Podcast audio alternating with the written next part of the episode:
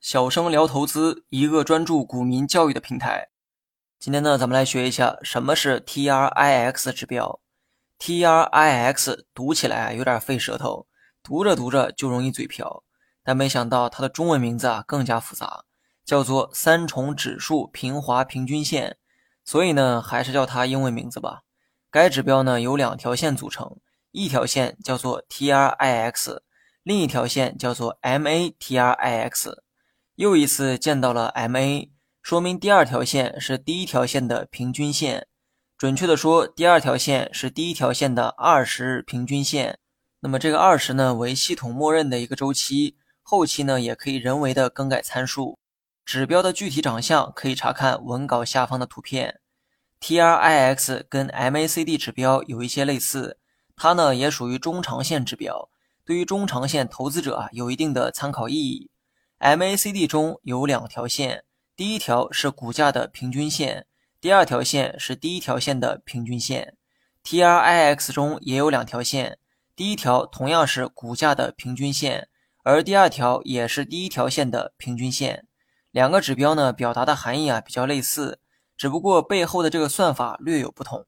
那么咱们呢，先来看一下它的公式：TRIX 等于（括号 ）TR 减去昨日的 TR，括四除以昨日的 TR 乘上一百。这其中 TR 等于收盘价的十二日指数移动平均数。至于为什么是十二日，因为这个周期啊也是系统默认的，你不喜欢也可以自行更改。那么接下来仔细讲一讲指标想表达的含义。指标的中文名称叫做三重指数平滑平均线，言外之意，它的本质其实就是均线。谁的均线？答案是均线的均线。是不是理解起来有点懵呢？你可以想象一下 K 线图中的均线，比如说五日均线，将最近五天的股价平均之后就是五日均线。那么以此类推，如果将最近五天的五日均线再次平均。就是我刚才说的均线的均线，或者理解为平均值的平均值也可以哈。K 线图中的均线是第一次计算平均值后的结果。如果此时将均线再一次平均，那么这就属于二次平均。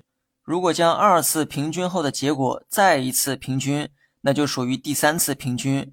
然后呢，再来看一下指标的这个名称：三重指数平滑平均线。前面的三重说明它将价格平均了三次，所以呢，该指标的本质就是将平均值进行一次平均，然后再一次平均。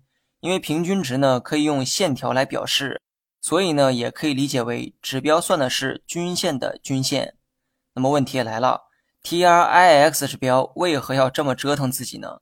明明有均线可以参考，为何还要将均线再次平均呢？答案呢很好理解，为了剔除掉短期股价波动对判断的影响，股价呢每天都在波动，波动的频率很高，随机性也很强。而均线算的是平均值，所以均线的波动会比股价的波动平滑很多，波动的这个幅度啊也相对稳定。如果此时将均线再一次的平均一下，那又会怎么样呢？